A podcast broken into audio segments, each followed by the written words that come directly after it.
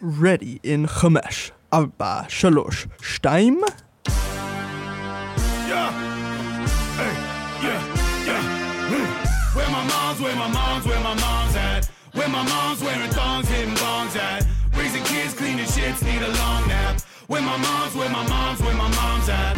Where my mom's at podcast with Christina P. Meow, meow, meow, meow, meow, meow. Thank you for listening. Where am I performing? Let's talk about that. Portland, Oregon. I think literally like 10 tickets left on the second show for Revolution Hall, March 31st. And then April 1st, that's gone in Rohnert Park. Chicago, April 29th. Uh, Milk Jockey, Wisconsin, April 30th. And uh, May 13th, Charlestown, West Virginia. And I've just added Comedy Vex downtown in Denver, September 14th, 15th, and 16th. I always think of um, what's that band that I'm thinking of? Not Kraftwerk. Kraftwerk. It sounds so German. Denver Comedy Works. also, don't forget to buy my Christina P's Perfect Red Lipstick, darling. I've developed my formula uh, because I absolutely think all the lipsticks I've had before are total shite. And I, um, I spent many, many moons developing this formula that I'm wearing right now in Italy. Uh, it's very, very luxurious uh, and it's good quality. So get your fucking life, brew. Get it, homie. ChristinaPOnline.com. There you go. Let me tell you, moms, I've been in the fucking depths of like cold season. As you, this is my camera right in front of me. Always the question. I'm in a constant fucking kids. I mean, if you have kids, you know that you're chronically ill. It's just chronic. And so the big kid got a cold, the little kids got the cold, and uh, you know, they were up at 4:30 this morning. And little kids don't go back to sleep when they're sick and fuck. So I'm dude, I'm up at like 4:30 making like Nutella crepes and shit, just being a great mom. So I'm tired. But what I do now, homies, you're to hate me for it, but I got this guest house because in Texas, they're smart. They believe in putting your mother in law in the backyard in her own separate house. so they're called casitas here. They're casitas, little houses, and that's where you throw your guests so they don't take a dump where you dump. You don't have to see them and smell them and hear them at all hours. And so we have visitors coming. I have a friend coming from Canada very soon and, you know, relatives. And um, so I've been working on my casita. I've been buying nicer bedding and, and putting pictures in there and little taxidermied animals for fun. And, and I even went to uh, Buc-ee's on my way to Dallas. Of I didn't know what Buc-ee's was, but apparently it's Mecca. It's like, it is fucking a marvel. Now, a lot of you, I don't even think you can wrap your brain around a Buc-ee's unless you've seen it. It's so they, it's like a it's like a, a it's like a massive market on in the middle of nowhere on your way to wherever, and they start advertising on billboards like come pee at Buc-ee's. We've got the best toilets in the world. And I remember seeing, I'm like, what is this? Like just a place you can urinate and buy gas? What is, and I know Texans love Buc-ee's, Buc-ee's, Buc-ee's. That's all I hear about. So I finally break down and I go into Buc-ee's, not break down literally, but I'm like, I have to whiz. I hear about these toilets. I got to check it out. I mean, you walk in there and it's like just a mecca of just, uh, there's gas pumps for miles. There's you want beef jerky? There's 20,000 types of beef jerky and it's neat.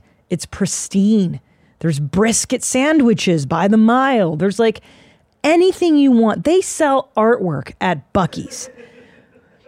My dumbass, I was standing in line to go potty, which their toilets were incredible. Like I was fucking blown away. Like if you showed somebody from left like Afghanistan a Buc-ee's, their heads would fucking explode. Like you don't people complain about their lives in this country. I'm like, no, no, no, go to Buc-ee's and you will completely be a capitalist again. I mean, it is a marvel. So So I'm standing in line and I see artwork that I want to buy. And I, in the in the shitter of Buc-ee's. And I'm like, do I have time to do this? Cuz listen, as much as I love Texas, everything moves at a glacial pace. Like goddamn, there's no traffic here. They think there's traffic, which is hilarious. There's no traffic. But you got to start like planning for the amount of time you're going to stand in line at Starbucks, right? So your commute is still an hour, but it's just that you're standing to get a fucking latte because the guy has half a brain in his head that's making your coffee. So everybody's slower. It's just slow. They're nice, but they're fucking slow. So I take a gamble at Buc-ee's, and lo and behold, she gives me the artwork just like that. I couldn't believe it. I get in my car. And then on the way back from Dallas two days later, oh, yeah, there's the artwork in the shitter hallway. That's the kind of stuff I buy. Yeah. On the way back, I got another painting at Buc-ee's. That's how much I love this place. So I have two pieces of Buc-ee's artwork in my home. But here's what I did. So I, I put it in the casita, right? Because I'm decorating this casita. And so I'm down there. And what I do is, in, my kids were up at 4:30 this morning, and they didn't go to school because they're sick. So what do I do? I grab the casita keys and I go down there, pop a little Xanax, and I take a fucking dissociative nap to reset my system because I'm overloaded from being a mom and being a single mom because my husband's gone. Um, and I realized is that I'm not making this casita for my guests. I'm making it for me. and that I have been designing a little tiny bachelorette pad of my dreams. Like I already have the goth mom room, but the problem with goth mom room is that it's still in my house. So when my kids are home, I they're, they're always coming in and screaming and I can still hear them, but the casita the casita is a quiet oasis. I'm away from the kids. I put my Buc-ee's art in there. I bought a, a taxidermied mouse on a, a stripper pole. She's down there. I got a, a raccoon that's holding a light bulb. That's the lamp down there. Like weird shit that I love. And I bought a pull out bed. So now I fucking my couch. I'm like from Laverne and Shirley. I'm like Lenny and Squiggy with like the pull down fucking bed. And I just, I'm pretty soon I'm going to start making meals down there. I'm going to start living in the casita. So thank God. This morning, I'm, my nanny shows up at 6.30 in the morning. Praise Allah. And I go down to the casita. It's dark as shit. And I'm hearing birds chirping. Now, I don't, listen, I always try to find a bright side to my life. But that was really cool. I don't know if you've been up at, you guys probably stay up all night and then you hear the birds chirping. But I mean, it is a cacophony. It's like they're all up at the sun. The sun was rising this morning, and I went down there, and all these birds are like, ah, and and you know what they're doing is they're talking shit to each other, right? Like that's what they're doing. They're like, "Hey Rick, go fuck your mother." "Hey Steve, I'm here." Like that's what birds do, right? When they talk, they're talking shit. I thought they're talking about trying to fuck. They're like, "Hey, what's up, Stacy? I want to fuck you." I thought it was like that. Well, let's Google it. Why? Why do birds chirp? Because I watched two. I was in the. I was in my apartment the other day in the casita apartment, and I watched a red bird talk shit to a little gray bird. She was like, and he was like, like they were having a bird fight, and I was like, damn, dude. Even in the animal world, like women are yelling at their husbands, dudes are be- messing up. I don't know, dude. Birds use many different vocalizations to communicate with others of their species to warn predators about danger. But the most common sounds are songs, calls, and chicken. Like, but like, why it's sun up? Like, is everybody waking up? And they're just like, "Hey, Steve, what happened today? Did you guys read the news? Yeah, the snow stopped. Okay, it's springtime." Like, they're. I think they're just telling each other what's going on, right? Like they're all saying good morning to each other to help ensure to warm up to help ensure that when it's their time to shine they perform at their birds do the same thing in the early morning just as, that this as the sun is shining. They warm up.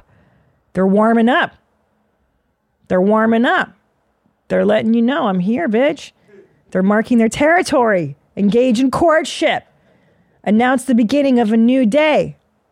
Isn't that interesting The break of to okay, here it is. The loud chirping of birds at the break of dawn is referred to as the dawn chorus. At this time, the songs are like that's what I'm telling you, bro.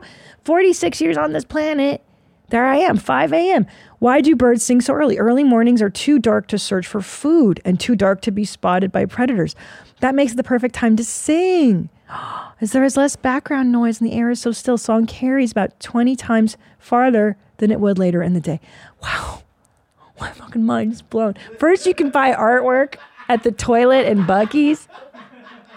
Now I found out that birds are just like, I'm alive. I'm alive. I'm here, bitch. Are you here? We're here. Let's talk. Let's talk some shit. They're just happy to be alive. Wow, man. Goddamn, wow. See, it's the little stuff that just really, really fascinates me. And and the turtles are back in my backyard, which is dope. I love to sneak up on them before they realize and they poop, they go away. So that was cool. So that's my life. Uh, I got that going on. Secondly, I've decided, and I know this is a very unpopular, controversial opinion in the mom world. I've made a decision.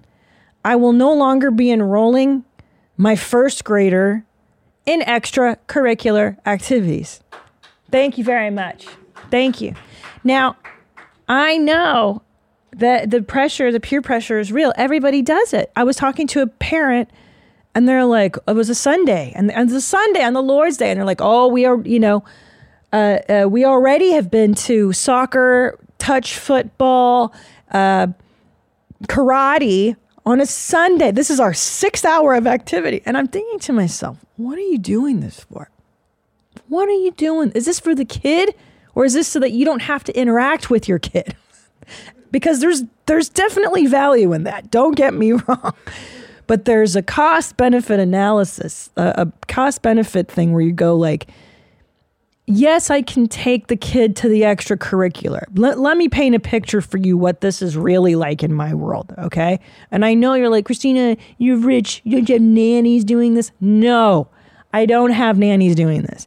I'm with my kids. My husband travels now. I'm with my kids. So Sunday rolls around and it's the the fucking soccer is like at 2 p.m., which in Texas is like the hottest part of the day, okay? Which makes zero fucking sense. Also, it's outdoors. So I got to figure out a way to get my cranky ass four year old and the seven year old to go to fucking whatever high school this bullshit's going to be played in. I have to pack a wagon. I have a wagon, a red wagon that folds, and I unfold the wagon. And then I put a chair that I bought on Amazon that's got the sun visor on it, roof. And then I got snacks. Then you have to pack pack the fucking snacks because the kid's got to have snacks. And then you pack like toys for the little one because he's cranky as shit because he doesn't want to sit and watch his brother play soccer for two hours. So then I finally go, oh, and then you pull you pull up to the field, and they're like, oh no no, soccer's not here. It's on the other campus. So now you got to fucking wheel your stupid wagon across the street. I- And then if I want to pee, I got to go whiz in a dirty uh, porta potty. Ay, ay, ay. I'm over it. It's for the birds. And now it's nice because the kid is distracted for maybe an hour. But even so, every five seconds, Alice is running up to me. Mom, mom, can I have some water? Mom, can I have a snack? Mom, can we go home now? I hate it. I hate it. So, like, it doesn't really give the parent a break because you're suffering. You're suffering. That's the problem with extracurriculars. You put your kid in karate, guess who's watching karate for three hours a goddamn week, making chit chat with the most boring motherfuckers on the planet? This guy. And unless my child has a burning desire to do these activities, until then, forget about it. So, you know what I did instead this weekend? I said, We're not going to soccer. I'm ditching it. You know what we're going to do, kid? We're going to go to the playground. Playground. This is where life lessons are really learned. The playground. That's where shit goes down. Politics happens with other kids. You fall down, you scrape your shit, you get up, you try it again. Some kid talks some smack to you, you talk smack back. You figure it out. There's creepy weird dudes. You learn to avoid creepy weird dudes. You you know what I mean? It's survival camp. And I went there instead 2 days this weekend. And it was fantastic. And I watched my boys on the merry-go-round. You know the merry-go-round? Back in the day, first of all, they pussified every piece of playground furniture on the planet. Everything is made out of, uh, you know, recycled and eco-friendly plastic, so the kids can't even get hurt if they want to, which is no fun. There should be an element of danger in play because that is what play is. There's an element of danger to life and play, and and okay, so so they used to have what's called this is the merry-go-round. This is the kind we grew up on. Anybody listening? Hot metal, hot as shit, and it teaches you about what centrifugal force. This is a very important thing. You learn that if you start in the middle, your ass is going to end up on the edges. So you start on the edge, or maybe you hold on in the middle. This is very important life lesson. And you learn to get away from the heat. You know? Okay, so now they don't teach you about the heat and the scalding, but so it's plastic, the merry-go-round. And I'm watching my two boys on this merry-go-round. And I'm telling you, they learn more on this goddamn merry-go-round than stupid organized sports, okay? Than some fucking, you know, uh, woke dad coaching them about their fucking feelings. Ugh. And overexcited parents uh, when their kid gets a touchdown or whatever in flag football. Who gives a shit? They're in first grade. They don't even know what fucking day it is. Okay. Centrifugal force. I'm watching them learn about centrifugal force, physics. Number two, you know, they're sitting there. The old, my older boy's fearless. He gets on there and he's pushing the other kids, and he's like, "Ah, faster, faster!" He's a fucking psycho, psycho. And then the the younger one's a little more timid. He watches. He's not sure. He gets on. Oh, I'm going to read that in a minute. You keep that up. The little guy's watching. He gets on. He gets scared. He wants to get off. I say, okay, I don't pressure. I never pressure. You don't want to do it? Don't do it. Go do something else. I say, go find something else. But I watched my little one go through the dilemma of like, yeah, but I'll be excluded. I'll be excluded. And being excluded feels worse than my fear of the thing. So I'm going to overcome ex- the fear and I'm going to go do the the merry-go-round. And I watched him overcome something. It was a beautiful arc, which is more than like some dad, which are great by the way. I love these guys that coach my kids soccer. They're they're wonderful people. Don't get me wrong. But then that kind of like you know, fake fucking structured life isn't structured. Life is a messy playground. So I watched him overcome his own fear and he gets on the thing, the merry-go-round. And then and then of course they're yelling to me, "Mommy, push me on the merry-go-round." And you know what I said? No. No. Moms don't push kids on the merry-go-round. I said, "Mom, sit here and watch. I'm sitting on the bench and I watch you." I said, "That's a dad's job." I go, "You just got to wait for some crazy strong dad to come along." And lo and behold, five seconds later, this rad, huge, like, I don't fucking Indian Pakistani dad came with his kids and they got in there. And this motherfucker had, I'm not even joking. I wish I were. He had an extra thumb. Homeboy had two thumbs. And I was like, oh, this guy's gonna rock this merry-go-round because he's got two opposable thumbs, right? He's got that extra grip. So he fucking took that merry-go-round, ah, ah, and he was swinging these kids, and these kids were just like glued to the back of it. And I was watching the little one, and he was like, faster, faster. Like he got into it. And I was like, that's what's up. And that's why I'm not going to go, I'm not doing it. Not until, like I said, there's a burning desire to learn whatever. And I also teach Ellis too. I don't know what people are like. How do you tell your kids not to? You just tell them. Don't don't talk to weird adults. Adult comes up to you and talk. Don't talk to them. Get away from them. So that's good. Um, maybe when they're older. I think I think there's value in it when they're like junior high. We're getting we're getting into hormones and stuff, and you need to give them direction. Absolutely. But for now, the kids want to be with you. They want to learn from you. They want to they want to learn from mom and dad. They don't want to be fucking and some do. I don't know. Some kids love extracurricular activities.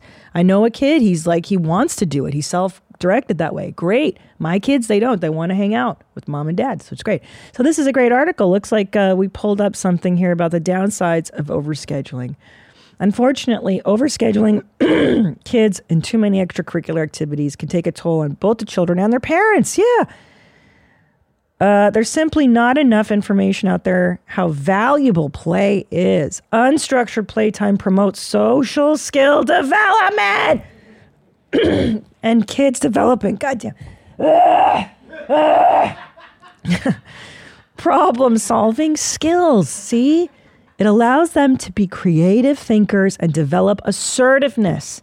And they learn how to cope with negative emotions. If you think about children when they get into a conflict on the playground, they have to manage some of these things without an adult present. Thank you. Thank you. This is what I'm talking about.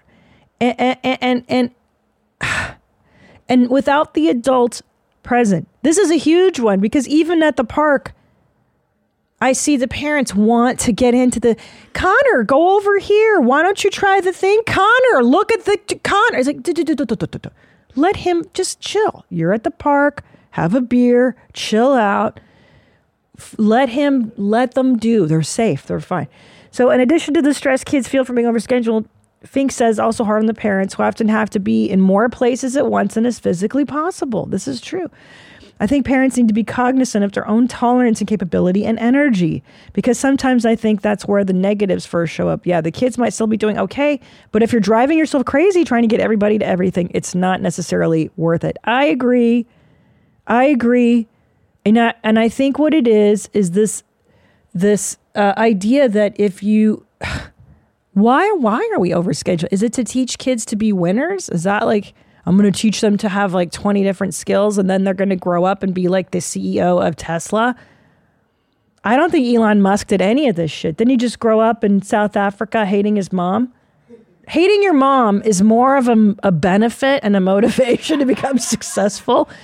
Trust me on this. Uh, trust me. All this extracurricular shit is not going to make your kids successful. You know what will? Neglect, abuse. Some of the most successful people have had the worst parenting. Okay. Elon Musk hates his mommy. Uh, Mike Tyson, a horrible childhood. Michael Jackson, boofa, bad childhood, really successful. So that is the secret. Hate your mom. God damn it. Anyway, that's my dissertation on that. Let's get into some videos, you guys. I got to say, I I've always liked Jamie Lee Curtis. And now I have even more reason to like her. We played a clip of her on your mom's house. I guess she won an award, some Oscar or something, and she's like, "I never thought I would be here." She's like, "She's like, I was the lady that sold you yogurt that made you shit, and now I'm at the Oscars." I was like, "That is so amazingly self-aware." And Jamie Lee Curtis has become the voice of reason in the world. Here she is on the red carpet giving an interview, and this is just fantastic. Let's play this clip of her talking. I am going to just say this now as a taunt and as a suggestion. You too do a matinee. Coldplay. Do a matinee. What about a 12 noon concert, Coldplay? what about it? Bruce Springsteen. Do a fucking matinee. You're old. Why wouldn't you let me come see you, Bruce Springsteen, in your glory days? Pun intended.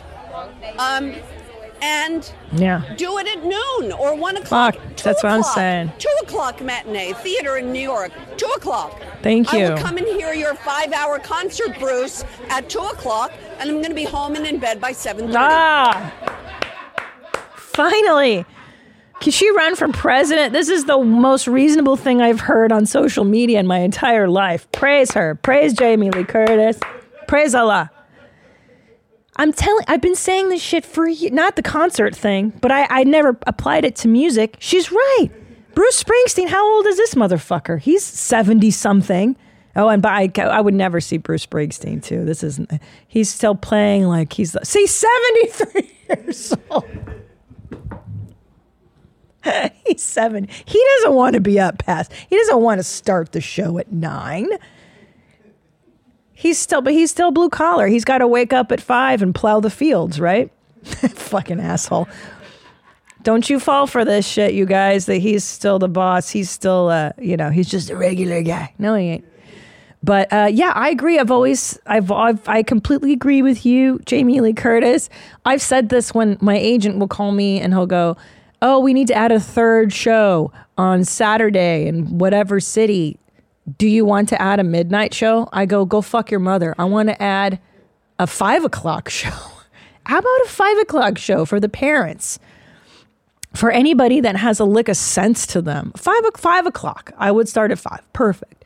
So I'm. You know what? Come to think of it, I should just have Agent Jeans like pitch that to all my gigs. Why can't I just do that for all my shows? Oh, I just had a Pajitsky effect. Holy shit. I think I fucking can. Well, especially with these theaters, I understand why clubs do it because the clubs are on a normal schedule, but I can do it in a theater. Oh, God, I'm such an idiot. What have I been doing my whole life? Um, anyway, thank you, Jamie Curtis, for finally putting the movement out there that we need to start concerts at a decent hour. And I would also argue only in venues where old people can buy VIP seats with full bottle service and food. Like, I want to be able to eat and watch Bauhaus or like drink wine and sit down peacefully and lay down beds. Now, can we also lay down and have a masseuse come around? And yeah. Okay.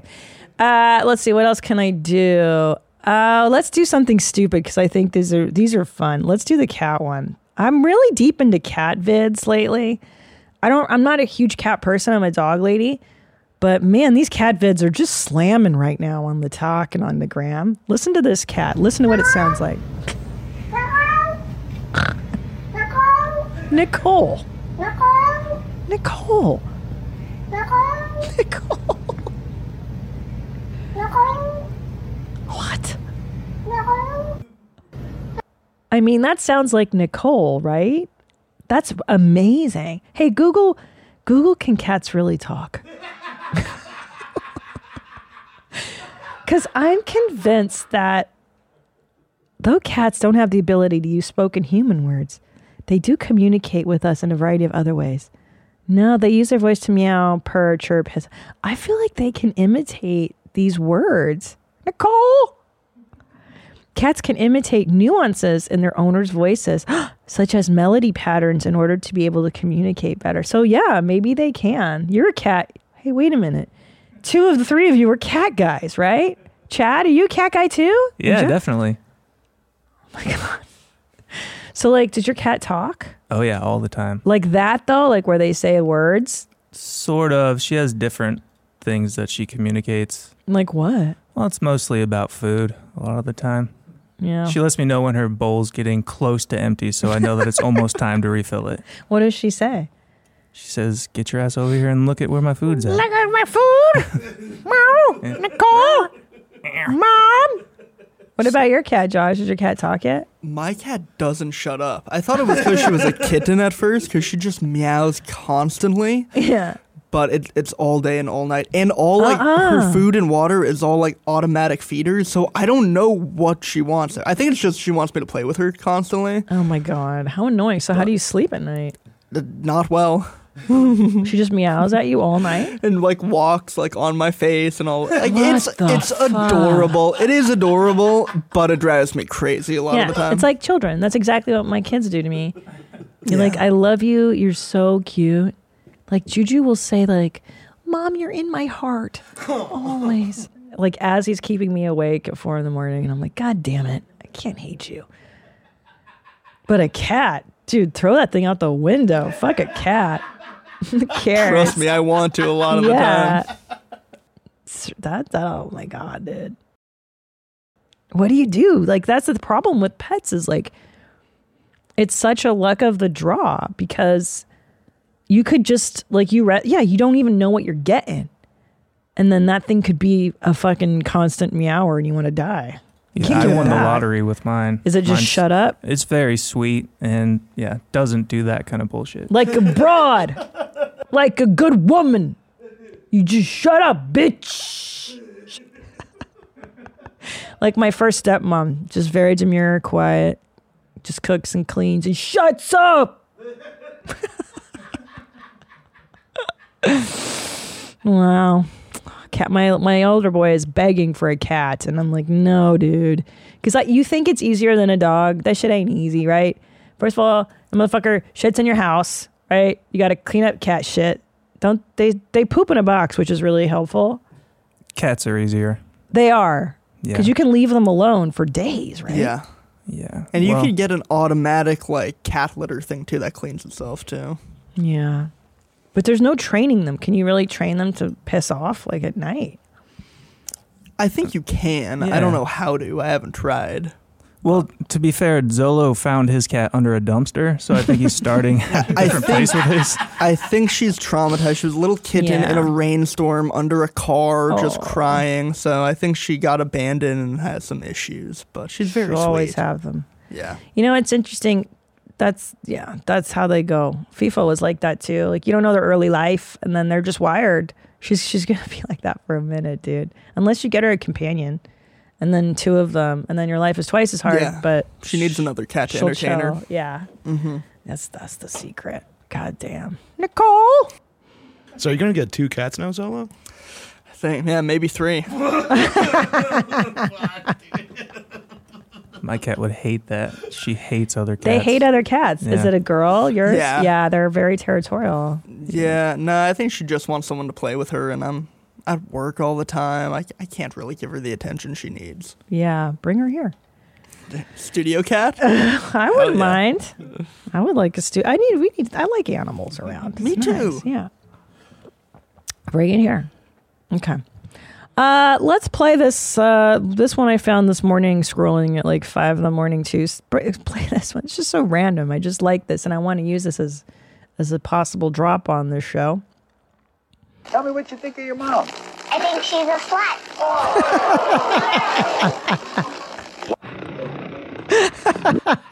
This is from the Maury Povich show. And the, what do you think of your mom? I think my mom's a slut. Meow. What is he like? Nine? What a dick, dude. How does he even know what a slut is at that age? What a little punk. Maury Povich was one of those shows, um, gosh, late 80s, early 90s, that masqueraded as a legitimate talk show of value. Uh, there was a whole slew of those where, like, Jerry Springer, Maury Povich, Sally Jessy Raphael, Ricki Ricki. Ricki's real though. Like I liked yeah. Ricki. that was her stupid slogan. Like Ricki's real. Like you okay, sure, Ricki. And then Ricki came out with that documentary. Uh, you know, m- maligning hospital birth like it was the end of the world. I'll never. I and I watched it too before I had kids. If you guys haven't seen this, you know, I don't know what happened to Ricki Lake when she gave birth, but she was very traumatized or something because she made this documentary about the evils of hospital birth. And they just want you to give birth as soon as possible, and they give you Pitocin. And Pitocin makes your contractions come earlier, it's more closer together, and then they make you give birth on their timetable and not yours. And you're like, yeah, that sounds fucking great. That's why I'm at the hospital. I don't want to be in labor for five days. Speed it up, give me the drugs, and let's get home in time for fucking house hunters, dude. I don't want to be in the hospital. But she was like, Pitocin is the devil, the doctors, the patriarchy. And I'm like, okay, I get it. Like, if you want to have a natural home birth, be my guest, dude. Like, good luck. But I mean, it's not the devil. I had Pitocin on my second one. Fine, great. I'm I'm all for the hospital birth. So I don't know, dude. And by the way, like I know there's some bitches that can have birth at home. A lot of them do. I have a friend that had four kids in her house in her living room, did great, but a lot of them end up in the hospital. So it sucks. It just sucks. Um, okay, let's do some follow ups. What have we got in the the voicemail departments? Here is a follow up on eating boogers. Oh, delightful. Hi, Mommy. This is Megan from Chicago. Megan. Um, I have a follow up. I am currently listening to um, the episode with Corinne Fisher, and you guys are currently talking about picking your boogers and eating them. I was an avid booger eater as a child, as most of us were. Um, but then I was told by a friend's mom, this friend also ate her boogers, and we would do it together, which is just obviously horrifying. Yeah. But her mom told us that if we ate our boogers, we would turn into a poop. But Oh. as far as the study goes, it's true. Eating your boogers can help your immune system because you're eating small doses of the virus that could be present in your nose by breathing. Um, so your body just eats like a teeny bit of it and it can help fight it off, but it's not a strong enough number to make you really sick. So the Wow. more you know. Um, I don't know if it could convert me back to eating them, but it is food for thought. Or food is the wrong choice. Yeah. Bye. Bye. Wow. Eating your boogers helps build immunity. I mean, look, it's a pretty solid theory. I'm not, that does sound logically possible. Um, wow. Okay. Okay. I mean, look, I'm, uh, I don't eat my boogers anymore, but I am in the midst of uh, two kids that are sick, and I myself, knock on wood, still in there. I'm still healthy. And I was telling Zolo that. And what did you say? I said it's because of your pocket almonds. My pocket almonds, because I Mhm. carry almonds around in my pocket and I eat them. And I, I think that little tiny pieces of dirt keep you healthy. This is true.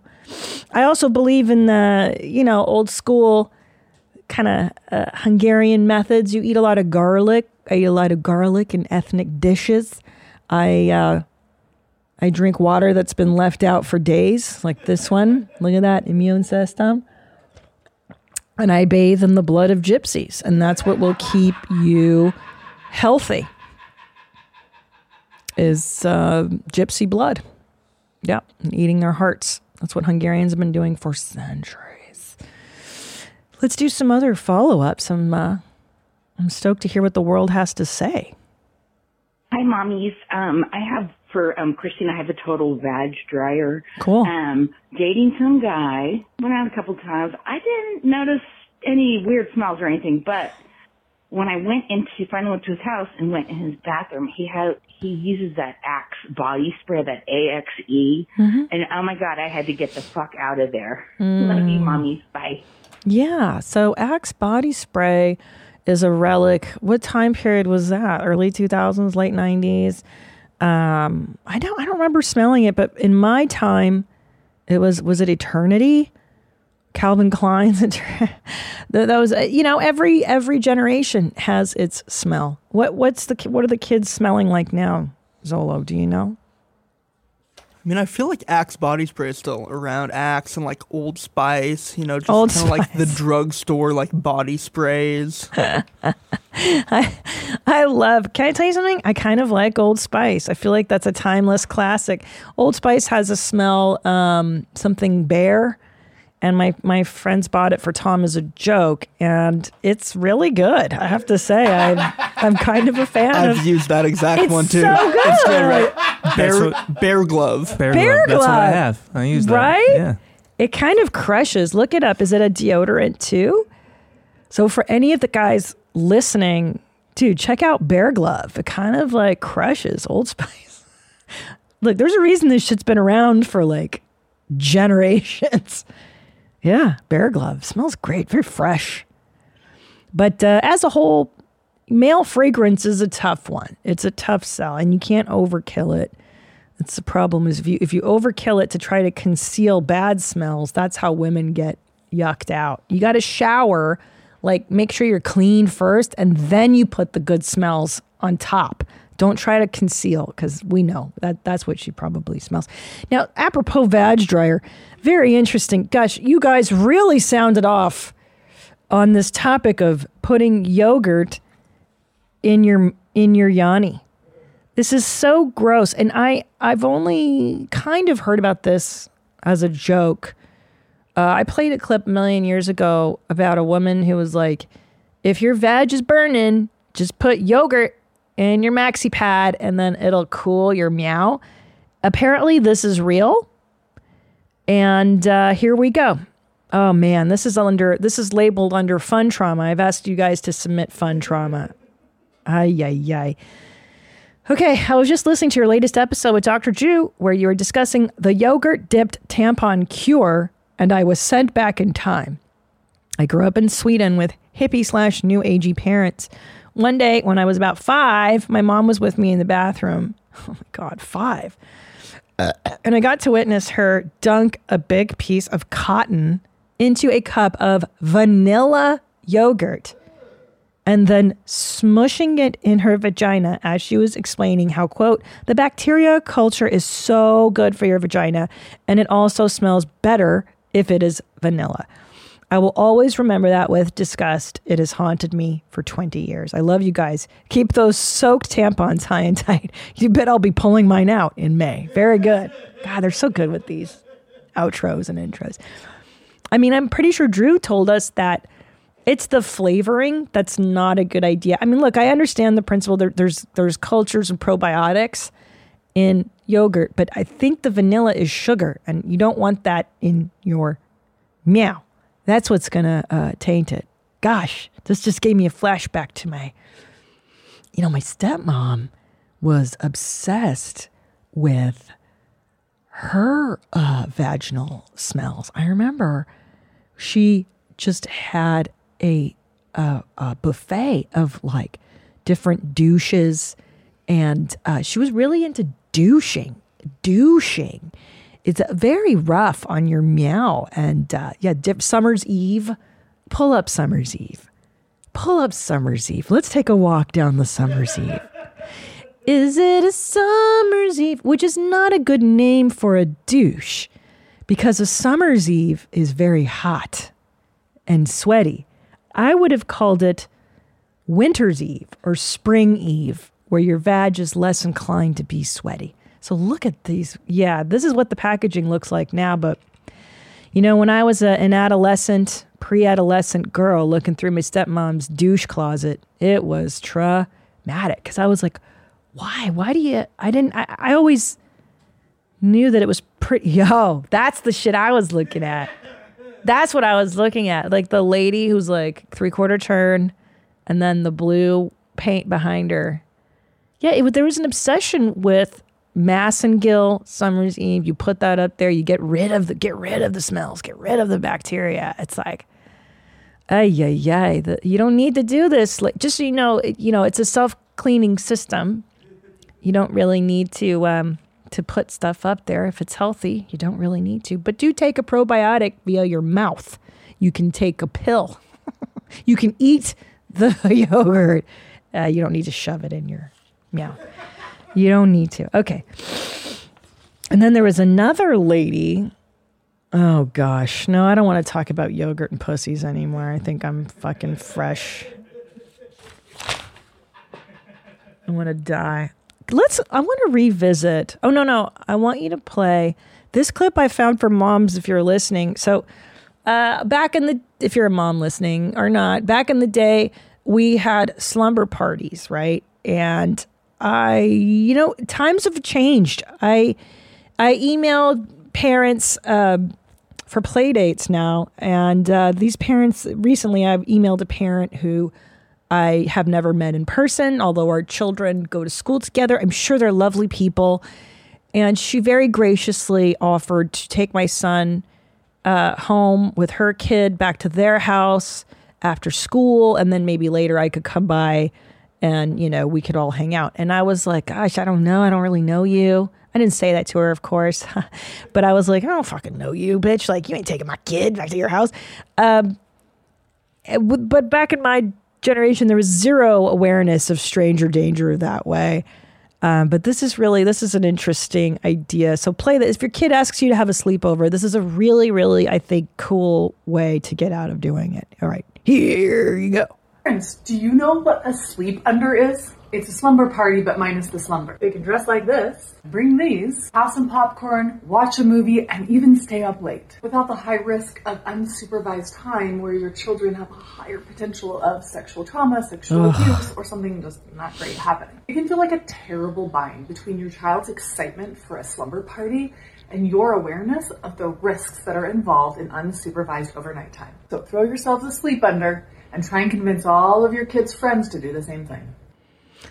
Yeah, I mean, look, uh, I, I, I look. My parents were. My mother was very concerned about uh, stupid shit, right? Like, My mom was concerned about things she should not have been concerned about, and then she should have been concerned about things that she wasn't. Does that make sense? Like I was riding the public bus in LA from the time I was 13 years old going to Hollywood, didn't seem to phase her.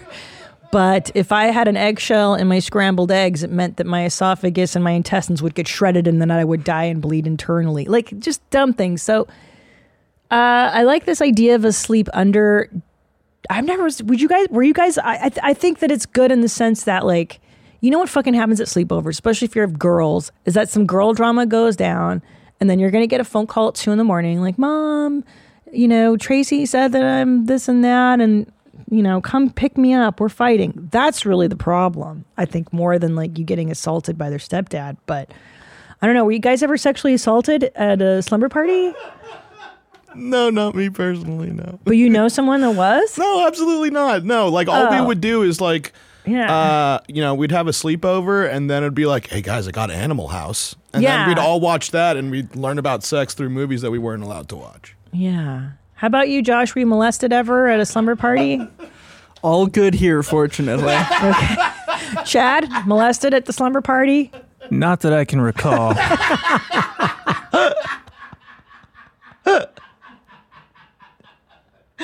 Right, because I, I like, again, I was totally unsupervised in the '80s, and I, I don't remember ever. I, I think the dads wanted to get as far away from us as possible. Quite honestly, the parents were just like, "Fuck off, go watch Revenge of the Nerds in a separate wing of the house." Um, but that's a great way. I like that one. That was a good one. Um, okay, and then let's revisit this clip about the apology. I played this with Rachel Feinstein last week, and it's really stuck with me. This is mom, and God bless her. God bless her heart, as they say in Texas. Um, it's just like, look, this is a this is a time where you're supposed to, when you're a toddler, somebody your kid has a tantrum, you're not supposed to like shush them or stop the behavior. You're supposed to explore the feeling and help them deal with their feelings. So this is the type of parenting we are in now versus like, shut up. You fucking annoy me. Go outside. I'll give you something to cry about. Like you're supposed to be more empathetic and you're you're helping them deal with feelings. Okay, so that in and of itself is so fucking exhausting because if you're a parent, like you know this job is 24/7 and then when your kid's having a meltdown, like do you realize the impossibility of you doing this like most of the time like maybe i don't know dude. Just listen to what the fucking crazy bitch is saying. This is so this is her talking to her toddler. This is an apology. Like let's say you flip out on your kid and this is how you're supposed to come back to them later and apologize for freaking out on them okay? This is her. This is imagine you're the toddler and this this comes to you. Hey, do you remember yesterday when I was making you a sandwich and you complained there was too much mayonnaise? And then I Yeah. kind of yelled at you Yeah. and said, Well, you can make your own sandwiches from now on. I just want to say I'm sorry. that's so far so good really, Um, kind of disrespectful and reactionary of me. Hold on, press pause. Press pause. Stop. Like, oh, okay. Remember the other day, Nadav, when I made you a sandwich and you said that there was too much mayonnaise on it? I just like, okay. And then, okay, great, good. The kid can be like, no, because they don't remember what happened to them five seconds ago. So she's not even going to fucking remember what happened yesterday. I guarantee it. Okay. And she's like, I just want to apologize. I w- that was very disrespectful okay, that's where I would have ended this entire fucking discussion. Like, I'm sorry I hurt your feelings. That was really out of line. Mommy was angry and I didn't, I shouldn't have said that. That's how I, I've apologized to my kids. I've, I've reacted poorly and been like, you know what? I'm really sorry. That wasn't cool. And then the kid goes, that's okay, mommy. And then end of story. So now she's going into like her whole psychotherapy problems. that was disrespectful. And my therapist and I have been talking about it. Go ahead and play what she says. Fucking amazing. I, I wonder what it was like for you when I yell at you and say that I'm not going to make your sandwiches anymore. I'd like to hear about it. And I want you to know that I am really working on not yelling and just breathing and taking a moment Yeah. and allowing you to to be who you are and and, and not take things so personally. So I'm taking um Mary Van Geffen's Okay, she's plugging her shit now. You can pause. just- get, get out of here. I mean, could you even imagine, uh, as a 46 year old woman, being on the receiving end of that was fucking terrible. Like I, I can't handle that much, right? Nadav, are you so, are you totally overloaded by that woman's emotional problems? Like, I'm just I can't believe like I would have been such a gig a much such a bigger gigantic pussy than I currently am. If my mom talked to me that way, like it ended at make your own sandwiches, Yeah. and then you get in your head, you're like, oh yeah, you can't. If someone makes something for you and you don't like it, just fucking eat it or make it yourself. yourself. And then yeah, just fuck off and figure it out. Figure it out. But then she gets into her own, and then mommy's dealing with that, and then I'm I'm working on my own reactivity. And these kids don't know what these words mean. They don't understand this shit. it's mom. What's reactionary? Yeah, I? I'm so uncomfortable. Like her her level of feelings is just fucking. Feels very patronizing too. Yeah, right. Yeah, condescending. I mean, they are children, but still. Yeah, stupid kids. They should make their own sandwich, I think, if they're going to complain. condescending though it's overwhelming for a kid wouldn't that be overwhelming for you because it feels like you're your mother's therapist i think that's why it affects me because i was my mother's therapist like so when they download like her fucking emotional landscape to you you're like bitch don't don't tell me all your shit just apologize and let's get on with it right Yeah, it's like It's too much. Because when you're a kid, it's like mom and dad are superheroes. Yeah. And when you they start apologizing like that, it breaks it. down. You're not supposed to know they're human until you're well into high school, maybe Yeah. college. You know, they're infallible. or at least just like a simple hey that was i shouldn't have sorry that was bad and then they go oh okay yeah okay sure no problem and like end of fucking story so patronizing she, i love how specific she was like remember when i you complained that there was too much mayonnaise on yours like sh- it's in her craw she's like that fucking mayonnaise. You want your mayonnaise? Fuck your mayonnaise. Like she she remembered specifically what the gripe was which is crazy because in toddler town there's so many gripes that you can't keep track of them all she's fucking crazier than the two-year-old man Yeah, I wonder how she talks to their father. If it's like the same Oh! kind of tone, that would I would be like, "What are you doing?" Oh. Hold on. Pause for a second. Hold on. Just for one second, Zolo. I got to send this to you. Can you can you play this like Sure. Okay. Yeah, I think this is a result of like listen, I understand we need to feminize society a little bit. Yes. Yes. Yes. Women need to have a voice. There needs to be more of a balance and equality. But there is a point where like bitch you're just annoying everybody's getting annoyed just shut shut up and get on with it so if you guys want to know what comedians send each other I get sent these lovely gems. So this is an article from the Insider. Some I won't say who sent this to me, but uh, God bless comedians. It's a picture of a guy who looks like he's about to cry. Um, uh, he's on the edge. He's on the brink, and it's like, here's the headline. Are you ready? my wife is bisexual and non-binary, and my daughter is transgender. It's a lot. My queer family helped me better understand myself and my masculinity. and your masculinity. I don't think so. You don't look like you have much of it left. He is broken the fuck down. If you guys can see this man, this poor son of a bitch. God damn. I'd be like, just just leave. Honestly, just leave. You're dealing with too much. My wife is bisexual and non-binary. I mean, listen. How fucking unfair is that? First of all, you know when this fool got married, the wife maybe was like, "Yeah, I mean in college I kissed a girl or two." Okay? It was the 90s, everybody was doing it. And he was like, well, that's kind of cool. Like, she's probably open minded. I could marry Kathy, no prob. Cut to today when everybody's like, my pronouns are they, them. I hate they, they, And then this bitch is like, I think I'm non binary and I think I'm bisexual. And he's so deep in it. He's got the daughter with her and he's trying to be a good guy. And he's like, yeah, but my daughter needs me and transgender I would I would just put a fucking gun to my mouth. Is there like a video? Okay, here we go. Oh shit.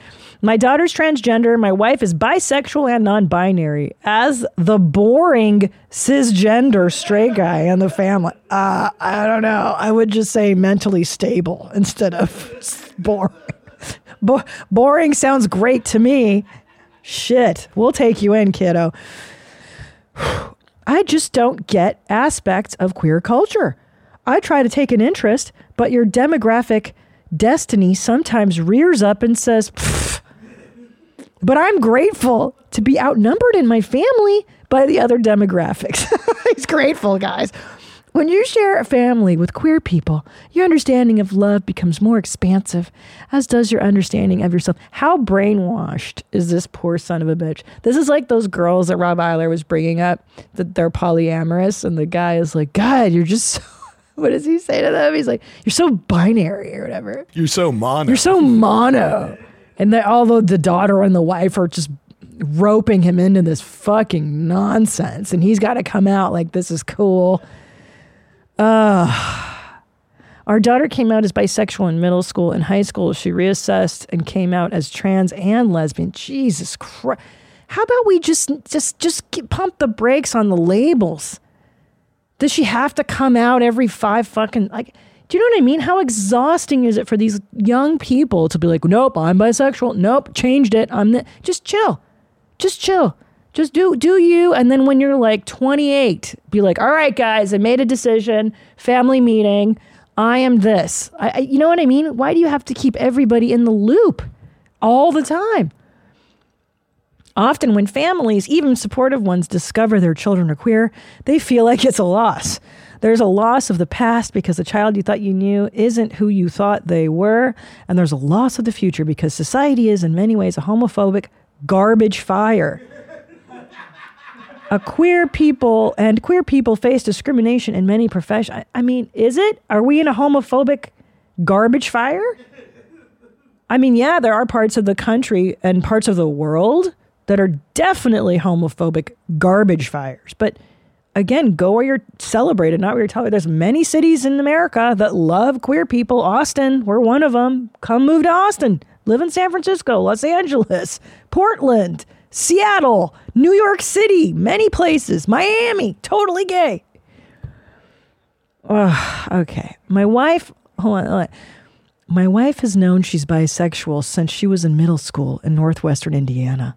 Though she was heavily and miserably closeted until college, what did I fucking tell you? And that's when Kathy started kissing girls. It's been a relief for her and a validation that our daughter felt comfortable coming out at our home and school. Ay vey. I mean, how exhausting. This poor son of a bitch. Hold on a second. And then there's me, the only cis het. Oh, that's the abbreviation for cis. How poor this poor man. Just getting beaten down for just being a regular, boring guy. Uh, yeah, yeah, he's boring and regular. Let him just be. Let him be. Give him a fucking sandwich and a Coke and a smile and a, a lounge chair. Poor guy. I feel like I have to adopt these poor men that are being battered by this fucking nonsense. Sounds like he still has some work to do because he keeps calling her his wife despite the fact she said she's non binary. This fucking asshole. Thank you, Chad. God, thank you. You're so right. God, the patriarchy. Oh, patriarchy. What is this? Oh, hold on. I'm living out the homophobic reactionary fever dream. The conservatives warned me that the queer people were taking over, and now I am outnumbered in my own home, forced to hear secondhand Fleming jokes and listen to Grimes and 100. I don't know this. The horror. I- Okay, whatever. Grimes is Grimes not? I like Grimes. Do I have to uh, be okay? I'm gonna Yeah. kill myself. I want to 100 kill myself. Is cool too. Huh? 100 gecs is cool gecs. too. Great. I mean, okay. Guys, th- w- listen, one love. Well, the 90s, we were just we were just like just one love. I accept you, you accept me. None of these labels.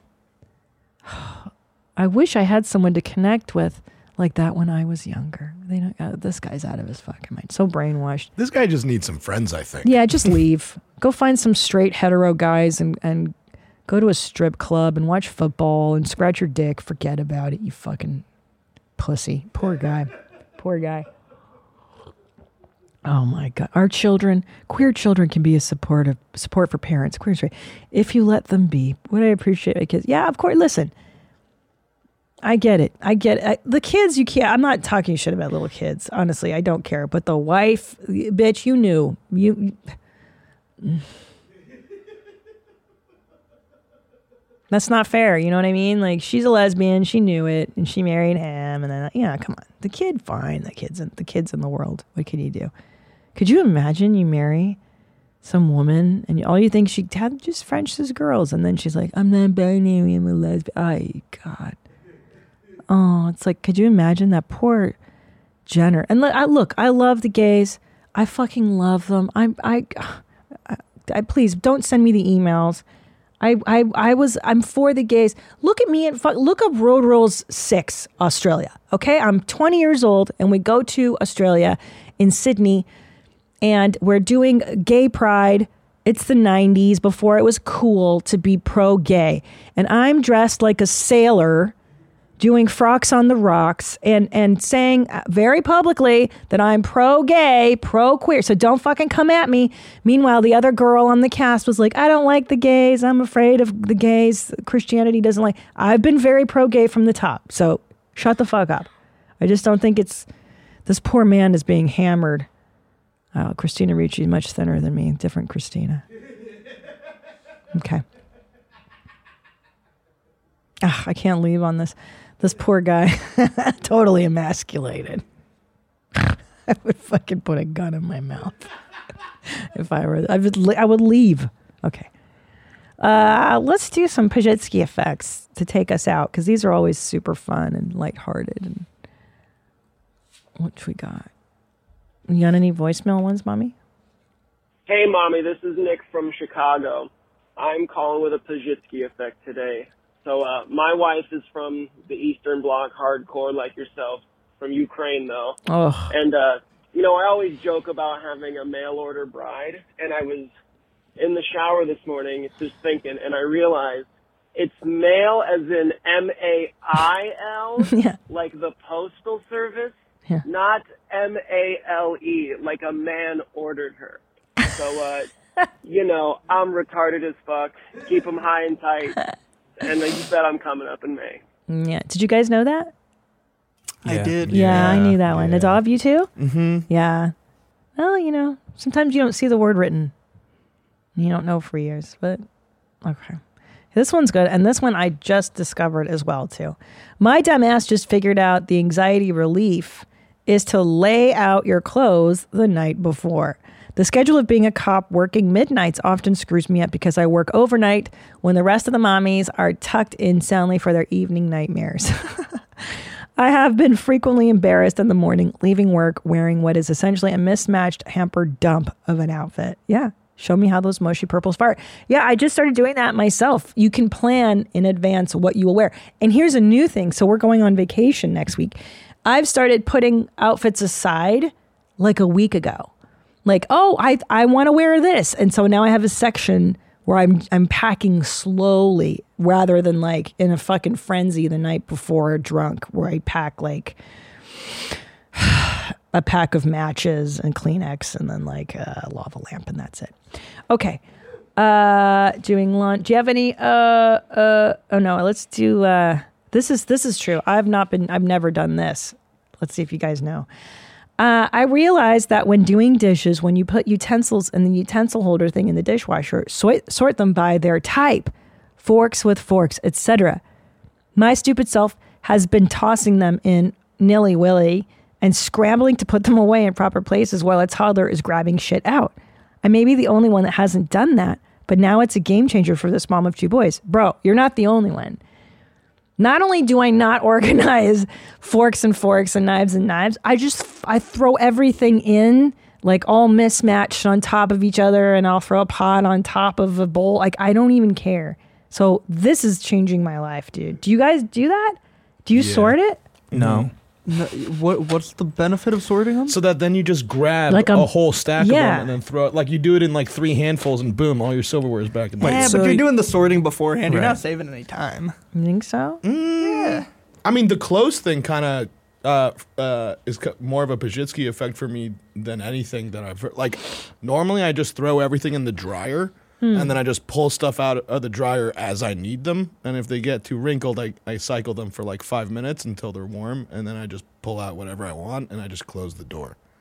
Like, I just use that as my dresser, kind of. Hmm, That's crazy. You guys are mentally ill. Actually, I want to do this. What would Christina P do? I think this is exciting. Oh, it's an Angelino. Ooh, ooh. Uh, it says, I'm having a little issue. I'm currently five months preggers with my first, and my body is really starting to change. I feel hideous and disgusting, so much so that I don't like to look in the mirror. I'm feeling super insecure about my husband not finding me attractive anymore. Because of this, I also spend a lot of time wondering if my husband is looking at other women. I've never felt this insecure before, and it's driving me insane. Any insight or words of wisdom would be really helpful. Oh, I'm sorry, mommy. Listen, first of all, completely normal. It's damn near impossible, especially your first pregnancy, to feel great. I mean, with my first pregnancy, I'll never forget. I gained, like, I. It's like the minute I found out I was pregnant, my pants wouldn't fit. I bloat super fast. I gained like 80 pounds. It was. I felt like the most disgusting load on the planet, and I was convinced too that like I'm the ugliest piece of shit on the on in the world, and my husband won't love me. And what I would suggest to you is take your concern to your husband. Why don't you say it to him? I think you might need some reassurance, and that reassurance might make you feel better. Um, secondly, make him fat and ugly with you. That's what I did with Tom. Um, if you guys go out for breakfast and you order chocolate chip pancakes, you order dessert for every meal. Get him in on the eating and the inappropriate behaviors too, and then you'll feel better about yourself. Tom gained about as much weight as I did on that first one, and we were both so fat. Um, there was there was one time we were trying to f. It was like I was like eight or nine months pregnant. We were both so fat we barely could. Um, we had to find a position that worked for both of our bellies. That was pretty cute. Uh, so okay, so what else can you do? You know,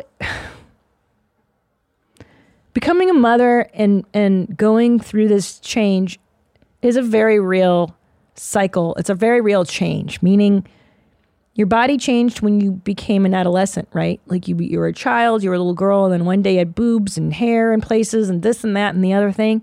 So you're going through another type of change. It's the change into motherhood. It's a spiritual change, it's a physical change, it's a priorities change. Everything inside of you and outside will shift. And it takes a while. So be patient with yourself. Be patient with all these changes. I mean, your priorities, everything um, will shift. And, and you'll see too that once you give birth to this baby, that the miraculousness of like creating a life and birthing a life and sustaining a life will trump any sort of like insecurity eventually about the imperfections of your body. Um, because it's it's true like it's just not going to be the same and that's okay. Those are your battle wounds. Life will inevitably give you battle wounds and it's something to be proud of. So i'm sorry it just sucks but what you can do and what i recommend doing is get really cute clothes really cute maternity clothes um, and really cute postpartum clothes because you're going to be home for like three months after you give birth just in your jammies. So get really cute stuff uh, there's this company I just heard about called Bump Suit. Would you would you Google Bump Suit? This is made by a model um, for your lady bumps. Look how cool these suits are.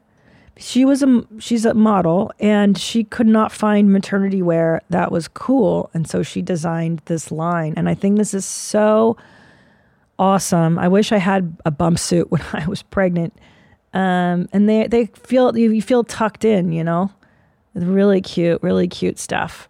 So dress yourself well, be kind to yourself, and focus on not so much the appearance, but the miraculousness of what you're doing, which is growing a life. And I'm and talk to your husband, right? What do you think? Should she talk to him and be like, "Do you think I'm attractive?" Yeah. And have him be like, "Babe, I still want to bang you." Yeah, I think I think communication probably solves like most problems. Just communicate. Yeah. Just be like, I'm feeling like a fat piece of shit. and um, and he'll be like, "Babe, you're not." Like, trust me. The the, the I don't know. I, I I don't know. I don't know. I'm sure I'm sure Tom did think I was a fat piece of shit, but I don't think he said anything, which was really nice. he didn't. And and you can always come back and just remember that this is very temporary. The nine months, the year that you're making a life is temporary, and your body will go back. Your organs and everything does go back. It just takes time, and you're becoming, you're changing. So be patient with yourself, okay? And don't look in the mirror. You don't want to look at yourself? Don't fucking look at yourself.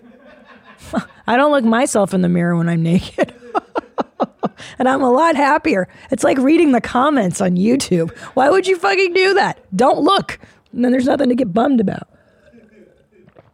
Yeah. No, but listen, nobody likes their body naked. Most people don't.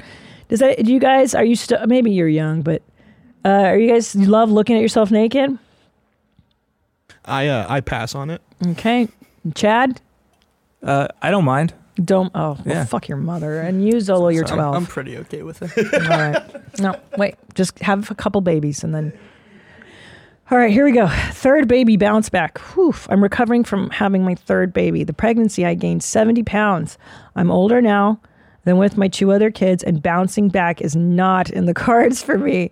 How did you lose the baby weight? And do you have any suggestions on how to keep it high and tight? Everything is pretty low and saggy right now. Thanks, mommy. I know. Listen, that whole bounce back shit is for 20 year olds you know when they're like i snap back. Like yeah that's that's a different era. Um, and you've got two other kids to take care of. I would take it really slow really slow. Um, uh, uh, and the truth is you just can't eat a lot. Stop eating. Really? I mean that's the truth. I read this once in this great book uh, it was one of those cheesy books, the the girlfriend's guide to pregnancy and stuff. And this woman said, you know what you should do is you make a pot of soup, like chicken soup and little veggies and bits of, and whenever you get hungry, you just eat a little bit of soup. And before you know it, you'll lose the baby weight. I mean, yeah, what you're doing is just not eating a lot. Uh, there you go. But here's what I do recommend, which is highly attainable, especially, I don't know what your childcare sitch is. Do your 10,000 steps today and skip a meal. That's what I did. 10,000 steps. That's what, a half an hour on a treadmill. You watch your, your show on Netflix, you watch The Gilded Age or whatever nonsense you're into, and you walk for half an hour and you you skip uh, dinner or breakfast. Uh, you know, I I generally tend I don't I don't I'm not a health guru and it's probably not the greatest advice, but I, I eat the biggest meal of my day in the middle of the day. Noon, I, I eat whatever the heck I want. I want a cheeseburger, I eat the cheeseburger. I want ribs, I eat the ribs. And then dinner, super light. Maybe a vegetable soup or just a little veggie and some little bit of protein, healthy, healthy. And then you stop eating uh, at six o'clock. I go to sleep. So by the time I wake up at 6 a.m., I've, you know, it's 12 hours I haven't eaten already. I try to go as long as I can without eating. Maybe have a little, I don't like breakfast personally. It's not for me. So actually, sorry, let me back this up. I do uh, inter- intermittent fasting. Intermittent fasting. I do it, but inadvertently because I hate fucking breakfast. I hate eggs. I hate it. I hate. It makes me want to vomit eating in the morning. So I drink coffee. I take a shit. I get all keyed up and anxious. And uh, just as I'm going into a, a crazy spiral of rage, that's when I'll eat a lot for lunch. And then uh, a little bit of dinner. And then I walk 10,000 steps. And really, that's it. Uh, it's just keeping the calories low, don't you think? Because you can eat, listen, there's diets where people can eat McDonald's, but that's all they eat that day. That's how these bitches, you never remember Nicole Richie and Paris Hilton back in the day, you would see them eating McDonald's? Yeah, because these fucking bitches, they slept all day. She even said this, Paris Hilton, she goes, well, I sleep all day. It's a lot. That's keeping the calories down. And then she, if you eat one meal, you can eat whatever the fuck you want. You're not gonna, you're not gonna get past 1500 calories in one meal. Chad, you lost a bunch of weight. What was your secret? Uh, it was a number of things. It was both like uh, an exercise routine and, and like eating better. Um, Mhm. I, I cook most of my dinners. Like if I have a big lunch here, I'll have a light dinner, and if I have a light lunch, I'll have a bigger dinner. Kind of the same thing where it's um, Yeah, I don't have like calibrated. I don't have two or three full meals every day. No, this is, and can I tell you, this is the, okay, read. Oh, I'm going to tell you, I forgot this great book, French Women Don't Get Fat. French Women Don't Get Fat. Read this book, women, or listen to it on audiobooks if you've got little kids and you can't. French women don't get fat. This is an American fallacy. This is a very American thing that they have three big meals a day. You do not need to eat three big meals a day. Not only that, sorry, I've completely forgot. This is my whole eating philosophy. So the reason I eat a lot in the middle of the day, this is also what Europeans do. This isn't uh, Hungarians do this shit too. You eat a lot at the in the time of the day where you can burn it off. The Americans are so stupid when they decide to eat steak, baked potato, macaroni and cheese, drink a bunch of wine, have the dessert, and then lay down and go to sleep. So the French have a saying: whatever you, whatever you eat at night sticks to you. So if you want to have the steak and the, the everything, yeah, have it in the middle of the day, and then you burn it off, and then eat very light in the evening. This is like this is this actually the after the first baby this is how i lost a lot of the weight is i would just gorge at lunch whatever the fuck i wanted and then i was fasting by you know five o'clock forget it and then don't eat again until the next day at lunchtime if you can yeah just starve yourself and fucking exercise. Right chad? Starve yourself and exercise. Well, I mean, Starve be mindful yourself of what you're e- eating is how I would put it. what are you eating? Or what are you doing? Are you doing low Uh, carb high fat? So I, it's not really a system per se, but I bring soup for lunch. Usually, they make fun of me for it. okay so what Um, kind of soup? Is it a vegetable It's soup? usually like lentils or something. and that that keeps you you know full It, or and then I'll grab like a maybe a protein bar at some point during the day. Okay. And then at night, it's I'll do like chicken or fish with like vegetables. so you're stringent all day Yeah, and then Muay Thai and being I I get on the elliptical for an hour every day. Um, if I'm not doing Muay Thai. so you're starving yourself and exercising that's what i fucking said Yeah, basically. okay. I also got off Lexapro. That helped a whole lot.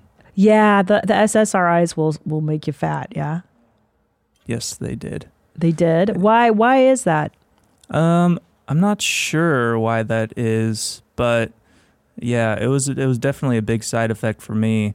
And it's like, yeah, I don't, you know, I don't want to kill myself, but looking in the mirror now, I, I kind of do. right well when nobody wants to touch your dick that makes you suicidal yeah of course yeah i know it's such a trade-off plus you don't feel your genitals as much which is kind of a bummer too It's like delayed. yeah Yeah.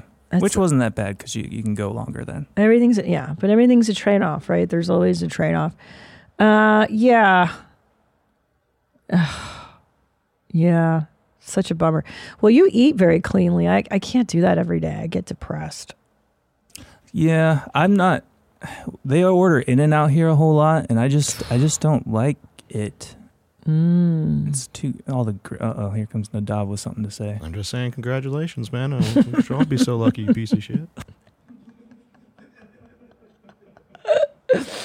But can I tell you something? If you okay, so if you did the in and out, like for instance, if I were here and I was like, I want the in and out, you know what I would do? I would eat the burg as is, little bit of fries, just enough, just a little little bit of free fruit, free fruit fries, and then done. That's it. Like for dinner, it's like I'm having like a bite of nothing. You know what I mean? Right. Yeah, dinner would be. If I did that, I probably wouldn't have dinner. Just 'cause Right. it's so filling and like so, I don't know. Yeah, greasy. And Because also too, I mean, what's really great, Stacia Patwell, the trainer that I had on here, what she did in the beginning of the program with her is like she puts you on an eating schedule, and this can help break because a lot of times you're just eating too much and you're not moving around enough. That's why you're fucking fat, right? Not, not now, of course, barring pregnancy, that's you're completely exempt from that model, but most of us are eating compulsively, mindlessly. We're using it to eat instead of the feelings of having feelings. You know, we're we're not we're eating our feelings. So what she did was really great. She puts you on this diet that's like basically the same shit every meal, right? Like so for instance, in the morning, it's like a shake with like protein powder, spinach, blueberries. That's your morning. That's what you have in the morning. And then um, your breakfast a few hours later is like a bowl of oatmeal. And then you're going to have, you know, four ounces of ground turkey with some rice. That's your lunch. Dinner can be like chicken breast and rice, and that's your lunch, and that's it.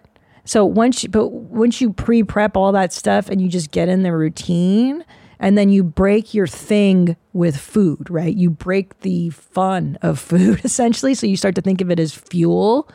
And that's one way of doing it too. That that really helped me. Um but you know, but then I like eating. And so this French women don't get fat. It does teach you ways to enjoy what you're eating and really enjoy it. Like nowadays I I tend to eat the things I really love. I wear the things I really love. I do the things I love and I associate with the people I enjoy. I don't do shit I don't want to do no more.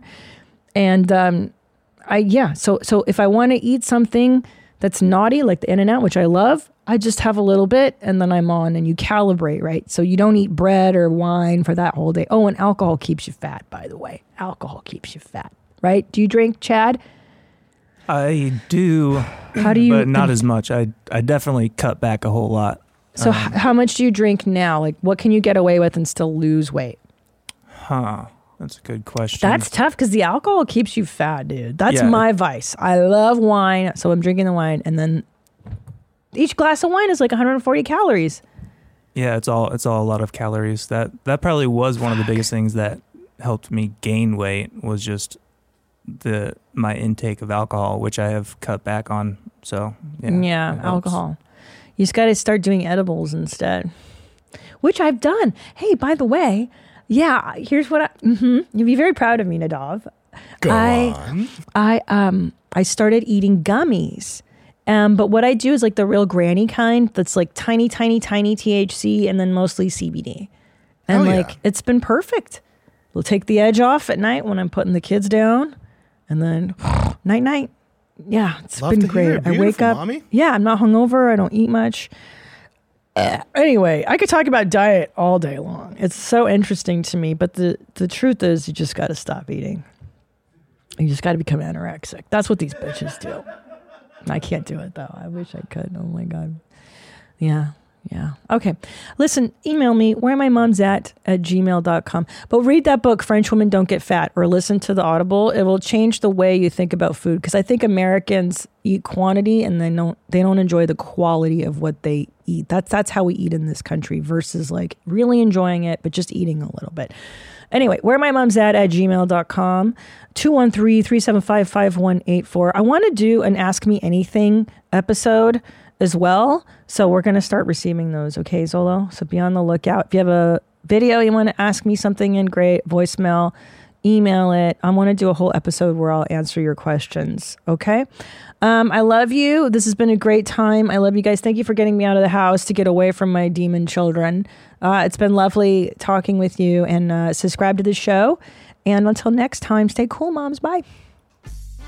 Hi, mommy. Thank you for watching that episode. Did you like what you see? I hope you did. So why don't you subscribe? Just click the subscribe button and you know hit the notification bell so you can get notified. And also, why don't you watch another video? What? Watch one of these. You know what I'm saying? Like right here, down there, whatever. There's so much stuff, bro. I make these all the time for you to watch. That's why I'm here. I love you.